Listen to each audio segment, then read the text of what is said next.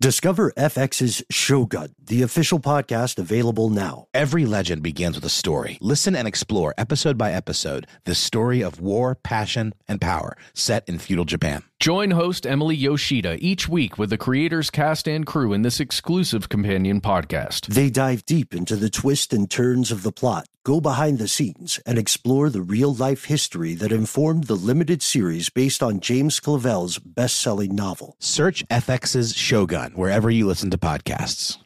Tax season is approaching, bringing potential extra cash your way. Rather than spending it all on an expensive deal filled with yada yada from your current wireless plan, consider switching to Metro by T Mobile for no contracts, no credit checks, no surprises, and nada yada yada. You don't take yada yada in life. Don't take yada yada from your wireless provider. Metro by T Mobile has no contracts, no credit checks, no surprises, and nada yada yada. Stop by one of over 6,000 Metro stores nationwide. This episode is brought to you by Alienware. During Dell Tech Fest, score game changing innovations with limited time deals on select next gen Alienware gaming tech. New dimensions await with advanced gaming systems like the Alienware M18 laptop powered by an Intel Core i9 processor. Featuring awe inspiring visuals, liquid cooling, three dimensional audio with Dolby Atmos, and impressive overclocking potential. Your dream setup, amazing prices, and free shipping await you for a limited time only at alienware.com slash deals. That's alienware.com slash deals. Zigazoo has made me zigzag. What I mean by that is, I swore I would never let my kids on social media, but now I'm setting them loose on Zigazoo. Zigazoo is a space for kids to post videos they've created and to share them with other kids just like them. Videos that are moderated by actual people. And since there are no comments or messaging, you don't have to worry about social trolling. Zigazoo, the world's largest social network for kids. Download the Zigazoo app today. From UFOs to psychic powers and government conspiracies, history is riddled with unexplained events. You can turn back now or learn the stuff they don't want you to know. A production of iHeartRadio's How Stuff Works.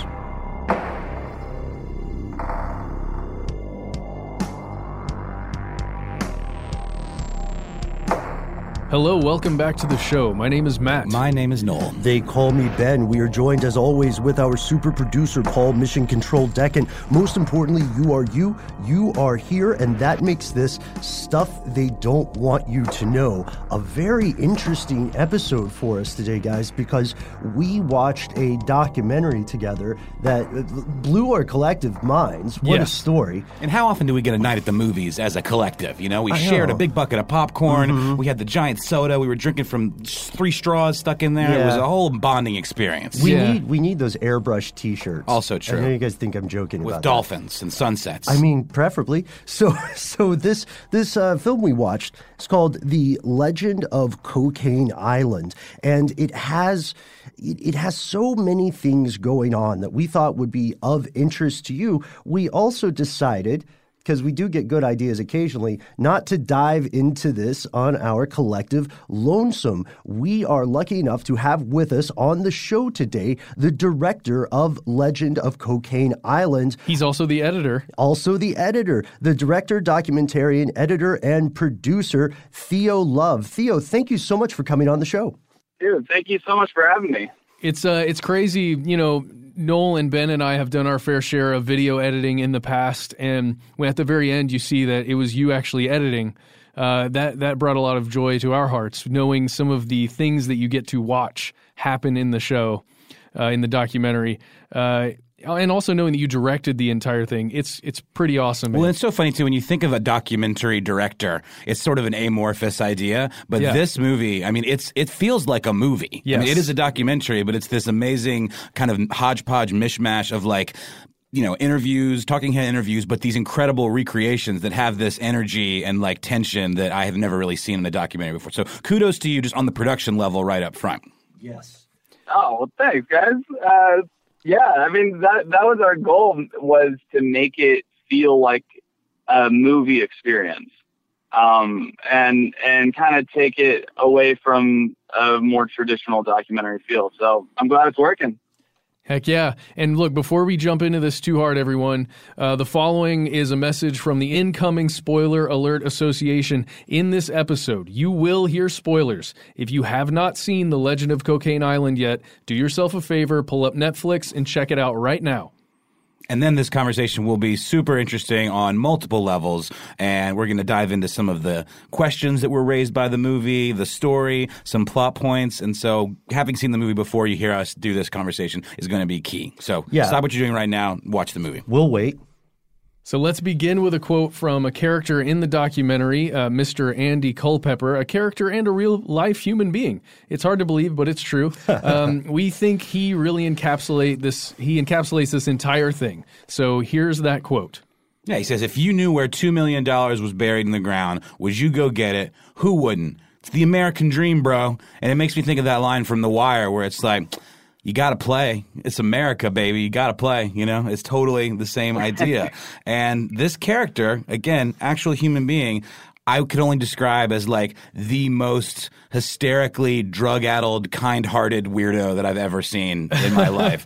So yeah, He has really positive energy. very much so. He's uh, the word, and I found the word for this guy. It is louche.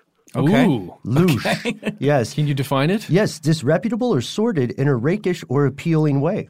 Oh. So I would that's that's what popped into my head. This okay, so broad overview.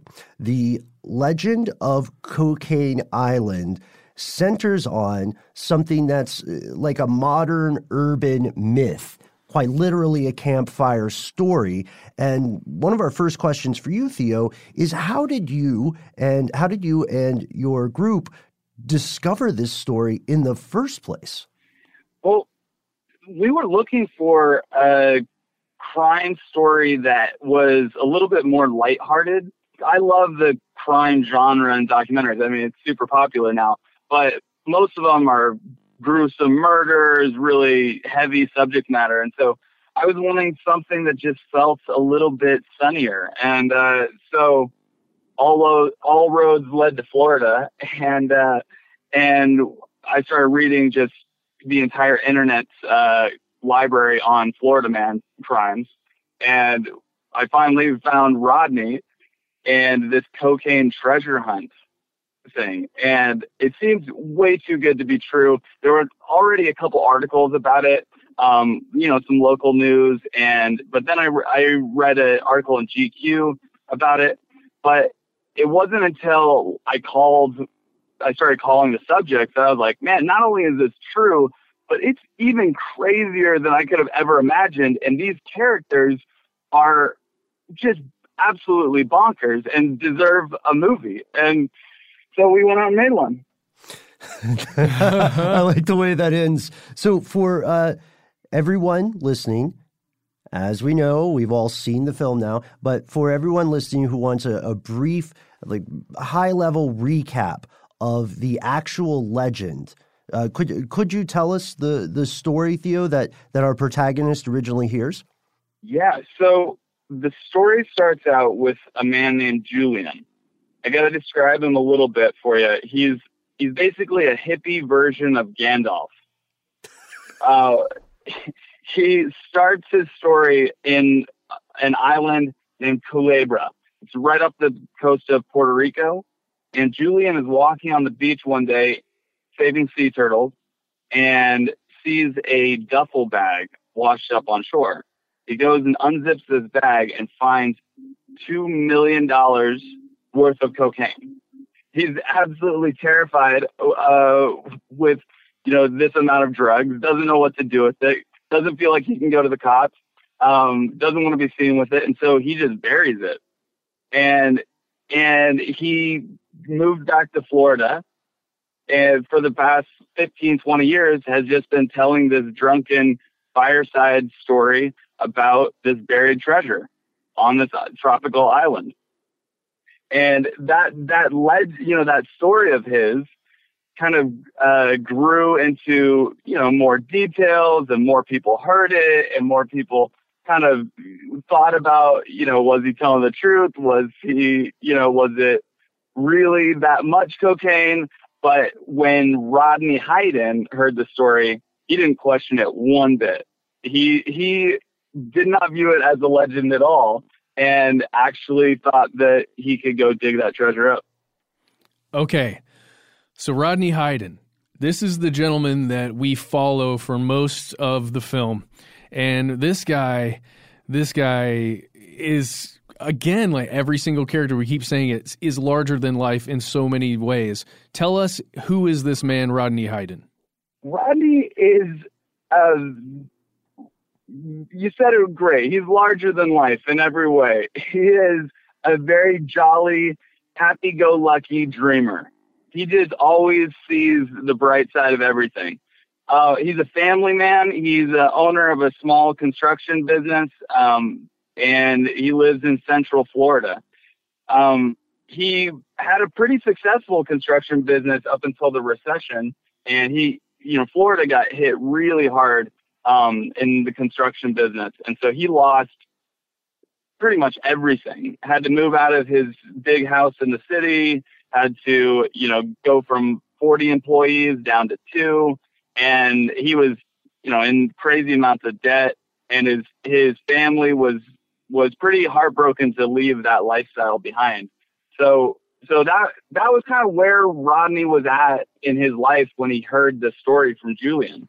It's interesting too because he really does kind of represent this idea of the American dream. Like he is this big dreamer. He wanted all of these things, these physical objects, and this life of luxury and all that. And you know, he talks about in the film how it was never enough. They had to have the motorcycle and then the pool and then this and then that, and then they lose it all. Which is uh, certainly you do a good job of making that his motivation in the movie. Why he might really entertain this idea of like getting this life changing money, no matter how stupid or dangerous it might seem.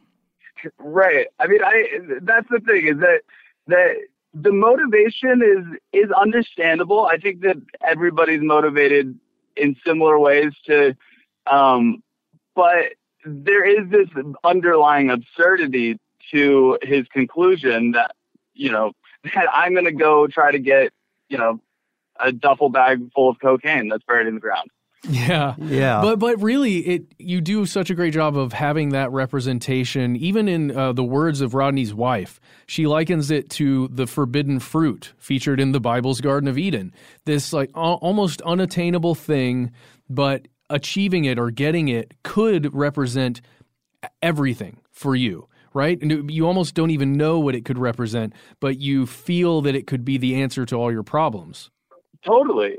I, I think that we can be tempted by anything. You know, anything, any quick fix is gonna feel feel really tempting. Mhm. And you know, not not to jump too far ahead, but you know, there, there's not a whole lot of morality in this film. We're not judging Rodney for for what he does in in that big of a way, but there is some sort of moral uh, thought at the end that's delivered by uh, by the main drug dealer in the story, who on the surface looks like the bad guy, but he actually kind of talks about how there's really no shortcuts in life, and that whether you're drug dealing or you're running a small, you know, construction business, you just have to work hard. That's it. And and I thought that that was really funny coming from him. Agreed. Agreed. This is this is something that that brings us to a, a, a sort of procedural or behind the camera question. In multiple parts of the Legend of Cocaine Island, people are describing both the intent to commit crimes and the attempt to commit crimes. How easy or difficult was it to get these these folks to sit down and to just be honest with you while the film's rolling? You know, it was surprisingly easy to get access.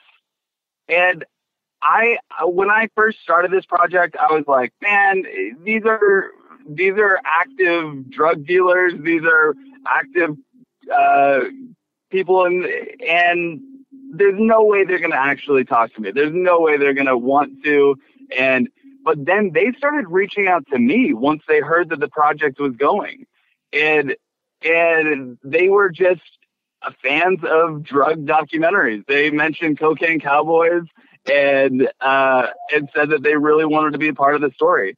Now, once we got to the like the logistics of oh your your face is going to be on camera and that might not be very good for your business then we had to talk about hey can we work a disguise in there and you know so so we we got creative with how to protect their identity but at the end of the day this was a silly story from beginning to end. Everybody knew that this was a ridiculous story, and it didn't feel like anybody took it seriously.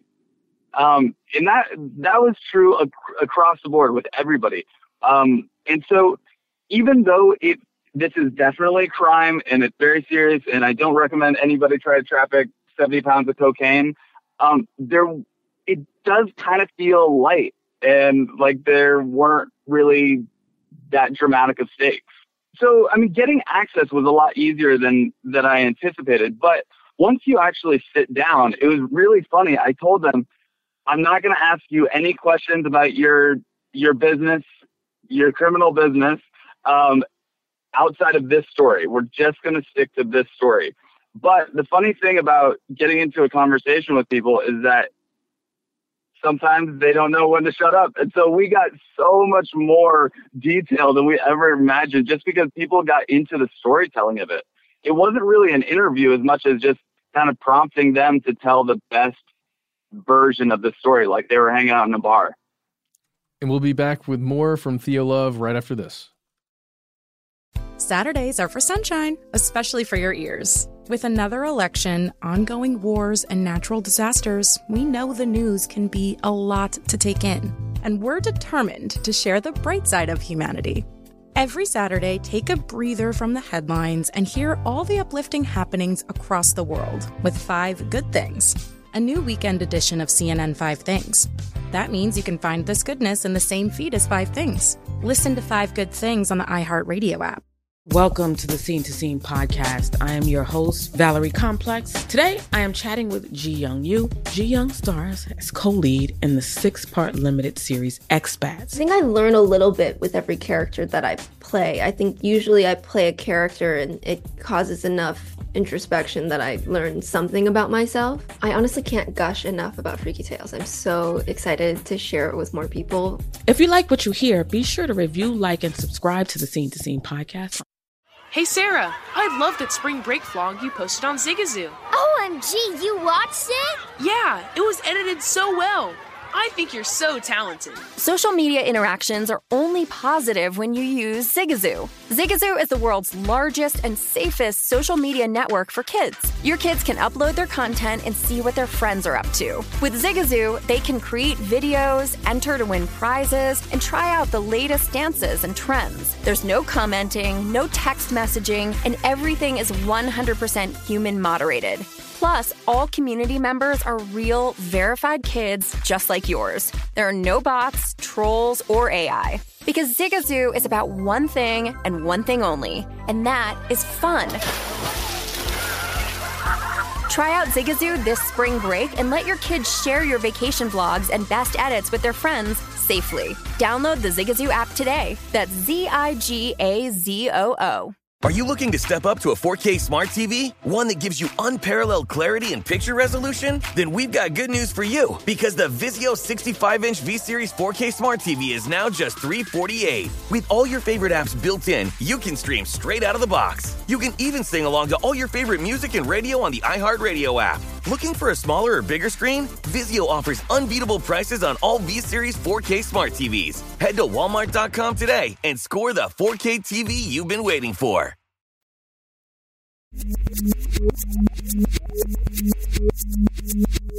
So tell tell us about Andy Culpepper. What was it like to hang out with him in that tattoo parlor? Good lord, he's like one of my favorite human beings on this planet. He is hilarious. Um, very unpredictable fellow. The initial contact with him was was pretty interesting. Um, we met him in a parking lot outside of a J.C. Penney's, and he was trying to sell his car. I think. Um, I wasn't really sure. People kept stopping and getting in his car for a couple minutes, and then they would get out and drive away, and then he'd keep talking to us. I Yeah, have no yeah. idea what he was doing. Yeah, he was But, definitely uh, trying to sell his car. yeah, definitely, definitely, right? Um, so there's there's always something a little off with every interaction that I've ever had with Andy, where you're just kind of feeling like something else is going on, or maybe he's not all the way there. Um, so I don't know if he was high during the interview or if he was putting on an act or what, but he really just turned it on and had the entire crew laughing hysterically. He's just the most likable drug addict that I know. Well, to, to be fair, in his words, he doesn't have a drug problem. He, he's, he's done No, no, no. drugs. He's not- done drugs. He's done drugs, but he, it's not a problem for him anymore. Which I just think it means he's like figured out how to maintain at a comfortable level, at least for him. But yeah, that's the thing though. Yeah. He didn't seem like a dangerous dude. He didn't seem like sketchy and like a he was going to rob you or a creepy way. And it seemed like he genuinely had a friendship with Rodney, who is known for like picking up these strays and trying to help them improve their lives, which is kind of how, he ends up going down this rabbit hole because he just it was a world that he really had no part of or no business being in, but he had this weird inroad through guys like Rodney, which I thought was really fascinating because I mean, I mean, I'm sorry, guys like Andy, but Rodney is a very likable character. As much of a kind of goof he is, he's like a good-natured goof, and you root for him the whole time, which I thought was really, really important. Totally, and and that's that's the what we really wanted out of this this movie was to kind of have it be a buddy comedy a little bit, where you've got Rodney, this happy-go-lucky family businessman in his fifties, and then you've got Andy, who's uh, you know in his twenties and partied way too hard and it's just, I mean, a crazy, colorful character. You combine those two and send them on this adventure. It's it's bound to be hilarious. I completely agree with that. In fact, uh, one thing that I, I thought of while watching it, it's like this is a, a, a much more affable Walter White, Jesse Pinkman kind of dynamic duo. And uh, this, you know, without all the terrible things that happen in Breaking Bad, but just like that duo, uh, regardless of how effervescent and compelling their personalities are, this is, as you said, an examination of crime, quite a serious crime or attempted one. And that's where a lot of our stuff they don't want you to know occurs here. Could you tell us a little bit about this area in Puerto Rico where, you know, where Julian said he buried all this cocaine? Yeah, it's on. It's uh, it's technically on um, protected land. It's a, a wildlife refuge, um, but it's not. It's not like the the place where he buried it was where the animals were or a protected ecosystem. This was actually just where the staff of the refuge would live, and and so there was um, there's like a couple offices there, and then he had his trailer, and he he dug a hole right behind his trailer between his trailer and this cistern. Um, but in the years since then, this was uh, about 20 years ago. Since then, his trailer has been torn down, and so the exact location is hard to determine, but it's it's still right around there. You know, in in this, um, I think there's a parking lot right next to it now. Wow. So, uh, as we were doing research for this, we we noticed that Puerto Rico, in particular, not necessarily Culebra, but the the surrounding uh, area there, there, it's seen an increase in drug trafficking just at least since uh, twenty the early twenty the 20 teens, I guess, 2015, 2017. Um, and specifically, it's seen an increase in heroin and cocaine drug trafficking. And I was wondering, like, as you're shooting this, did that affect your production at all? Like, were you guys actually out in Puerto Rico on location shooting any of this stuff? And did you have problems with law enforcement? Um, no, we, we didn't have any problem with law enforcement. Actually, that uh, we did film on on location in Culebra, and we did all the normal things that we do when we film in an area like that. We checked in with the with the local government and checked in with the local police, let them know that we're you know making a, a film there, and they were they were supportive. We we told them that we wanted to make the island look beautiful, and they were very supportive. Um, but uh, but yeah, I mean, it, it wasn't the we never approached this like it was a drug movie, if that makes sense. Mm-hmm. You know, and so so we we didn't do a whole lot of research about the drug trade because this story was about somebody who was not a drug trafficker attempting to traffic drugs for the first time. And so the less information we had was probably better for you know to represent our main character if that makes sense got you i guess just the the big point is that it makes a lot of sense that uh, in the film, as you learn, Department of Homeland Security was very much interested in cocaine coming out of Puerto Rico. Um, according to uh, the Washington Examiner, the U.S. Customs and Border Protection they seized around 66,000 pounds of narcotics in and around Puerto Rico uh, in 2017, which was more than any previous year on record.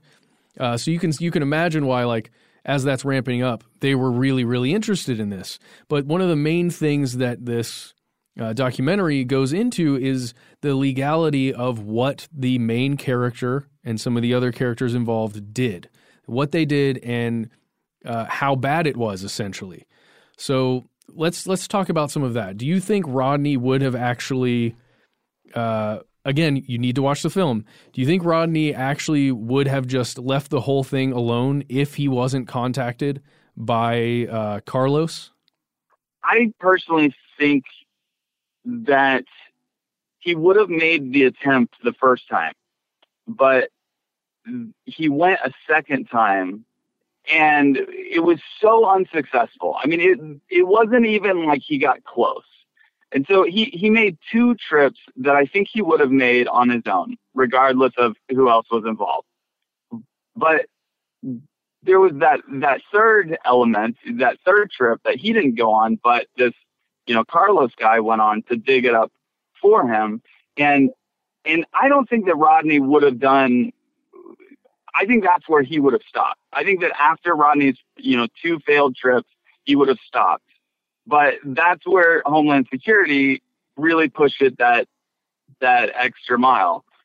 Yeah, that's that is a fascinating part of the story for us because we've looked back at other situations in the US and abroad of these sorts of uh, kind of undercover law operations, right? And it seems that despite his uh, frankly, very endearing can do attitude. Uh, Rodney. Rodney runs into things that time and time again uh, people who aren't even career criminals would see as bad moves. I, I, refer specifically to that time where Andy is saying, Andy is saying, yeah, Carlos said, tell him, just tell him where it is, give him the map. And I was like, bro, that's a terrible idea. Yeah, you'll just get a cut at the end. Sure, Rodney. Right, right. Uh, because he seemed like he was very trusting with people, but it also seems like, first off, it, seems difficult to believe, with the benefit of retrospect, that he did not suspect anything was up with this mysterious Carlos character. However, what what do you feel about the legality of law enforcement's actions? Because you you said he probably would have given up after that second attempt, but then he gets some real firepower in the form of Carlos and his mysterious enigmatic organization. Was law enforcement on the right side of things, legally speaking, by essentially, I mean, let's say it, essentially committing this crime for Rodney? Yeah. Right, and and I think what that question is is getting at is whether this was entrapment. Absolutely. Right. Yeah. And and and that's that's where you really have to to get down to the legal the legal definitions of entrapment and and what law enforcement has to do um, in order to to execute a proper drug sting without entrapment. And they go through, I mean, our, our law enforcement is very thorough and they have they have procedures and they stuck to them on these. And this was a, a very well executed investigation in the sense that they got what they were after and they went to trial. They got the conviction, and uh, and the bad guy got punished. So from there, from that standpoint, law enforcement did great. Now, and and and that's from a legal standpoint. They they won the case. From a common sense standpoint, I think that this was a whole big waste of time, and oh, and nobody looks good in this story because Rodney was not an active member of the drug trade and would have had no ability to move into that um, without completely changing his life. What he did do was that he showed an interest in committing a crime and had deliberate action, multiple deliberate actions um, to commit that crime. And so that's that's where where technically it's all legal to arrest Rodney. Should they have done it? Uh, I don't think so. The big question for me is it's not Rodney's cocaine, right?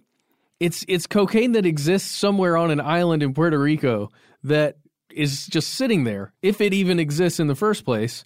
And he at no point ever had possession of it. He's And- like the producer Well, of this operation. Well, he does have possession of it when he takes it out of the trunk and puts it in his truck. Allegedly, the cocaine, yes, that was somehow you know made it out of the ground, made Mm-hmm. it into Carlos's car, and then he picks it up.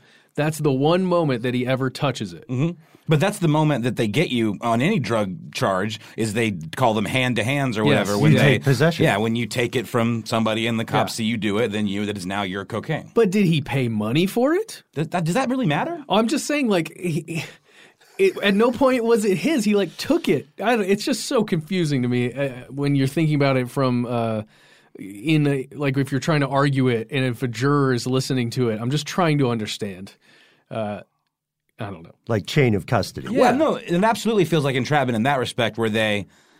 I mean, you know, it's like here's the keys to my trunk. It's in my trunk. Yeah, you know, take it. I mean, I don't know. That's the part that really got me. I mean, you brought up a, a really good point about that Rodney didn't pay for it and that he wasn't paid for it. That and that's that's one of the technicalities that I I think is really really suspicious because their deal was that Carlos only got a, a portion of the cocaine. It's not like Rodney paid him twenty thousand dollars to go bring this cocaine in. It was it was a share of the of the loot, which in my opinion doesn't doesn't mean that there's a real transaction here. It's just that they were partners in this crazy scheme. Yeah, that's I, I, that's a crucial distinction here. And just just on a side note, I'm I'm curious. I don't know if you guys are, but I'm curious. Did you, in the creation of the documentary, did you ever speak with anybody on the law enforcement side, like off camera, that was associated with this operation? Oh yeah. is there anything you want to talk to us about about that I mean, let's just put it this way. Every single person that I talked to on the law enforcement side couldn't stop laughing as they were telling the story. Right. Yeah. Like the the underlying like the underlying implication there is that I don't think that they were viewing this as a serious case. I don't think that they were taking it in any way seriously. And and so yes, they technically executed a a good investigation, but like a lot of the ma- bigger issues surrounding drugs, I don't think really even came into play in this. So that's that's my personal opinion about just the impression I got uh, interacting with them off camera. Well, and also given like the the sentence, the very lenient sentence that Rodney got from a you know admittedly sympathetic judge who was like he kind of saw everything we're talking about. He's like this guy was a patsy. He was a fish out of water. He had no business being in this world and had no means of flipping these drugs. So he gave him like a slap on the wrist and like you know the community service with Habitat for Humanity. So it's ultimately like a, a fairy tale with a, a happy ending, which I, I love that about it because you're right. So many of these crime things are so dark and depressing. And this one is not only funny and intriguing, it has like a happy ending, but it also ends with this notion that maybe they never dug up the drugs in the first place. And that's fascinating to me because it's like, to what end? Who are they going after? Seems like an awful lot of effort just to embarrass a, you know, washed up construction guy. It, it does. It, it really does. It, it's, it, as I said, it, it feels like a big waste of time. I think that that stories um, like that are really entertaining, but you know, in the real world, yeah, it doesn't seem worth Homeland Security time to to chase after this whole thing. But it is it's maddening to think that all of this happened and maybe maybe nobody even touched that cocaine. That all everything that happened, this whole adventure and and all of these consequences and nobody actually even dug it up. That to me that's just hilarious. We'll continue our exploration of Cocaine Island after a brief word from our sponsors. CNN Underscored's Guide to Sleep has tons of recommendations for products that can help you get the best night's sleep ever. All right, let's face it, most of us have had trouble falling or staying asleep at some point, and there are a lot of products and hacks claiming to be the solution to our sleepless nights. That's why the CNN Underscored team spend hundreds of hours testing products to find the ones that can make a huge difference in the quality of your slumber. Visit underscored.com now for our ultimate guide to getting better sleep. Hey, this is John Ridley. And this is Matt Carey, documentary editor at Deadline. And welcome to Doc Talk. John, we've got a hard hitting episode today. A lot of controversy well, maybe we should put the word controversy in quotes in the documentary field about the nominees for Best Documentary Feature. We're going to get into that with some amazing panelists. You get a shot, but the individuals behind every one of those images, they're complicated and they are human. This has been Doc Talk. Thank you. Great Thank conversation. You. Hey Sarah, I love that spring break vlog you posted on Zigazoo. OMG, you watched it? Yeah, it was edited so well. I think you're so talented. Social media interactions are only positive when you use Zigazoo. Zigazoo is the world's largest and safest social media network for kids. Your kids can upload their content and see what their friends are up to. With Zigazoo, they can create videos, enter to win prizes, and try out the latest dances and trends. There's no commenting, no text messaging, and everything is 100% human moderated. Plus, all community members are real, verified kids just like yours. There are no bots, trolls, or AI. Because Zigazoo is about one thing and one thing only, and that is fun. Try out Zigazoo this spring break and let your kids share your vacation blogs and best edits with their friends safely. Download the Zigazoo app today. That's Z I G A Z O O.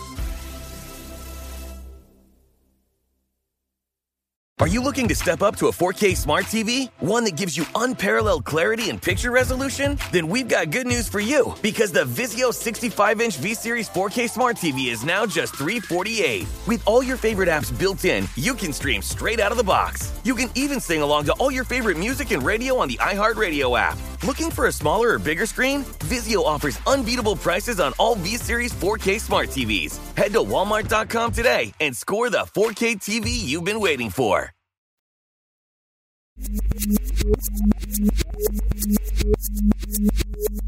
Can I tell you my theory, Theo, and then you just tell me what you think about it? Sure. So I think the police officers, uh, and what I don't know what county it was in where D got picked up, but I think the police officers that picked D up that one night with the OxyContin, they heard the story about the the same story that Ju- the Julian's been telling, same story that Rodney bought into. They heard two million dollars cocaine, Puerto Rico, and they then got so interested and excited by the fact that maybe our you know maybe our small department could put two million dollars of cocaine on the table and have a press conference that they end up getting involved with maybe Homeland Security.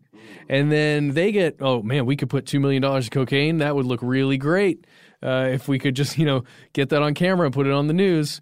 And then it became snowballing to the point where they realized all they had was Rodney and that was it. And uh, there's nothing they could do. So they had to they had to do something essentially to justify the amount of dollars they put into the man hours of all the people looking into this. That's my theory. What do you think? I think that is that's completely plausible. That actually, yeah, that makes a lot of sense as to like how it could how it could actually spiral into this. You know, the um, yeah, I think that that's that's pretty spot on. Um, it really did. It really did start with the local police, and and that's how you know that's how it started. So, um, yeah, nobody could have anticipated that it would have led to to you know the the two trips to Puerto Rico and then you know the big arrest with Rodney. I, I don't think that that was like a game plan from the beginning, but yeah, you would you would hope that they had bigger ambitions, like bigger fish to fry, uh, you know, for this investigation when they started. You'd hope. Yeah, you'd think that at least if they did, if Homeland Security actually did pick up that two million dollars of cocaine, hopefully you will you'd hope that there was some kind of forensics on the bag or in the bag or on the cocaine or the containers that you could actually follow that chain right of custody of it back to some bigger fish like they were talking about but in this case like it just yeah it doesn't make much stinking sense uh, to right. me. And and and in the trial, they actually talked about the the cocaine that they found, and they just said that it was it was completely unusable. It was just it had been rotted away and couldn't be sold or used in any way. So, you know that that's another that's another thing. Like they they weren't able to get anything from from that evidence, even if it's true that they dug it up. So I have one follow up question that I've been thinking about this whole time. Why in the hell did Julian not just leave it in the damn ocean? Uh, I think he wanted to see what it smelled like. oh, okay, okay, that's fair. okay. That's fair. So he just took a little taste and then was like, I can't have all of this. That makes sense. All right. Hey, I, I, uh, I don't, I don't know, man. I, I'm not getting into that part of it. That's fair. That's totally fair. Was that actually Julian at the end? I saw that he had somebody he was playing him, but that was him. No, yeah, at the very end, that was him, and and at the very beginning, you know, him walking in the um in the forest there. Yeah. Got you. Yeah, he's and he is just the sweetest, sweetest old hippie, and just wants to be left alone and wants to live a simple life. And I I got to be really close with him uh, while we were making this, and he just he really just didn't want. He's just embarrassed that this whole thing happened, and so so he he was okay with us making the movie and I pleaded with him that everybody just wants to see his face. And so he agreed to do an interview with one question where I asked him to tell his story and then Oh, wow. he poli- politely tells me no. And and then and then I, I squeaked in a follow up question there um, as well. So uh, so yeah, it was it, it was nice. I felt like that was the appropriate amount amount of Julian to keep the legend alive. Oh, absolutely. And it was also a nice big reveal where it's like, I thought you, you picture him as this mythical creature, kind of almost, you know? Yeah. And I love the fact that he's Yeah. like, it's not my story to tell anymore. Yeah. And then he just leaves it at that. And that's, uh, I think that's really smart. Um, yeah. He had some Cool. great uh, philosophical notes. I remember remember when he talked about finding the cocaine somewhere and saying, "Oh, I, I'm a millionaire, just not with money," and uh, and I can completely I can completely see the. Uh, the the slightly anti-authoritarian idea of that one question interview, uh, which, by the way, Theo, thanks for not doing that to us today. Yes. Seriously, this has been great. Yeah. So one one thing we always like to we always like to end with when we're exploring these kind of current projects is something related to the future. Uh, can you share with us any any next projects you have on the horizon or things that our fellow listeners should keep an eye out for? Well, I can't announce anything officially yet. There's a there's but there's quite a few things in the works. Um, I can't tell you creatively the direction that I'm moving in. Um, the the whole idea of blending documentaries and narratives is something that I think is just we're just at the beginning of exploring right now. And we're, we're in documentaries, we don't just have, we don't think of cheesy recreations. We think of them as, as more cinematic experiences. And so the next couple projects I'm working on, I'm working on a, a horror documentary that incorporates a lot of horror visuals. And then um, I'm also working on an action documentary that has more explosions than you can imagine. It's a. I'm I'm hoping to make it like Michael Bay makes a documentary. So, oh my gosh! so that's the direction I'm I'm heading in. I thought the Transformers movies were documentaries. No. Mm, well, the, the last they were night actually. is- yeah. Okay. Hey, speaking speaking of documentaries, tell tell us just a little bit about uh, Little Hope was arson. I, I just want to know more about that before we move on. So Little Hope Was Arson was my very first film. I I was actually writing a screenplay about this true story about 10 churches that burned down in East Texas. And it was a massive criminal investigation and it wasn't racially motivated. It wasn't terrorism. The people in East Texas thought that it was Satan himself burning these churches down. But in reality, it was just two local boys who had gone to Sunday school every week of their life.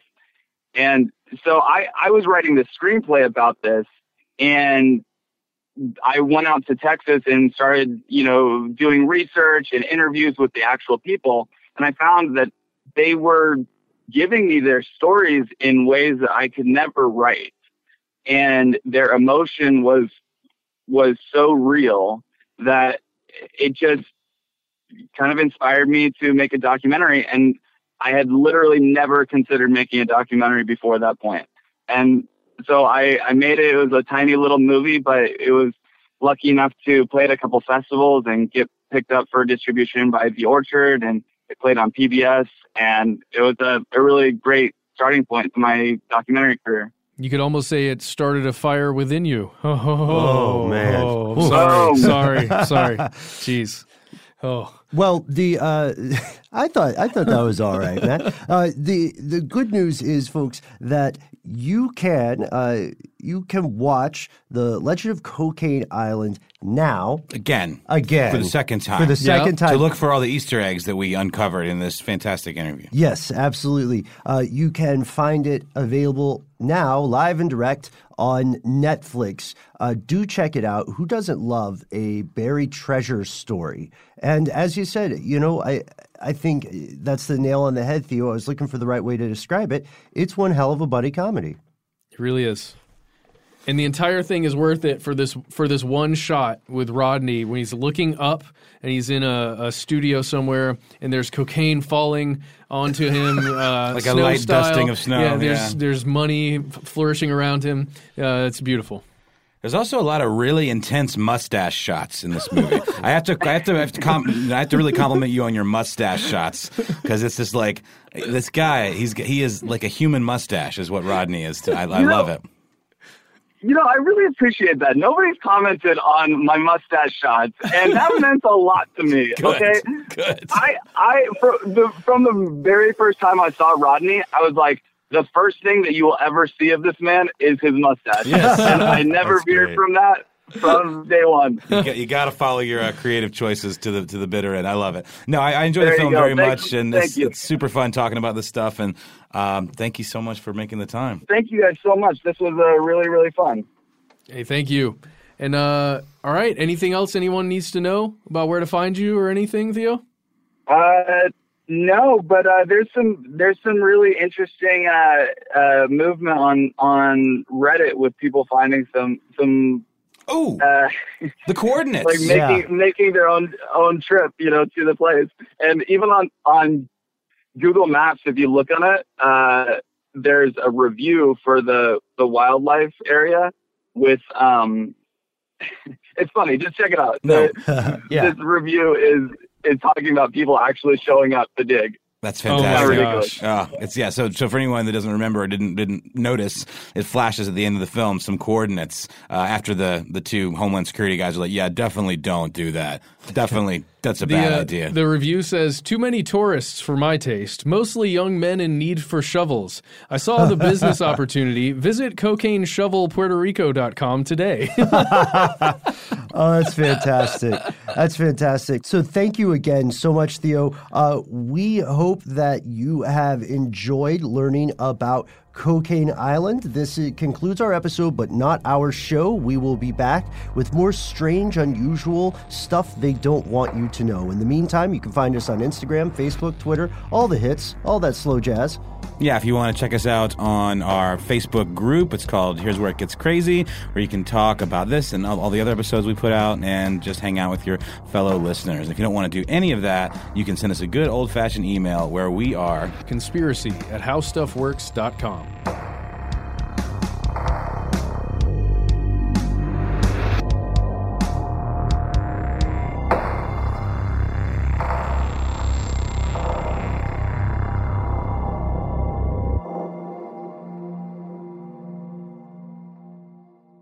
Stuff They Don't Want You to Know is a production of iHeartRadio's How Stuff Works. For more podcasts from iHeartRadio, visit the iHeartRadio app, Apple Podcasts, or wherever you listen to your favorite shows.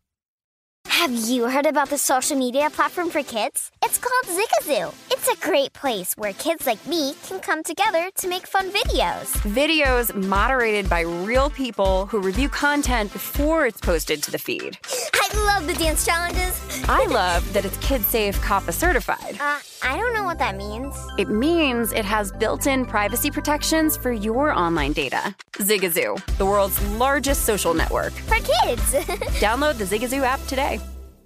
Does money stress you out? Let Facet flip your financial chaos into clarity. Finding Facet immediately put us at ease. Facet's innovative approach to financial planning ensures your money works as hard as you do, enabling members to experience the joys of having your finances in order. And that makes us Facet for life now, I guess.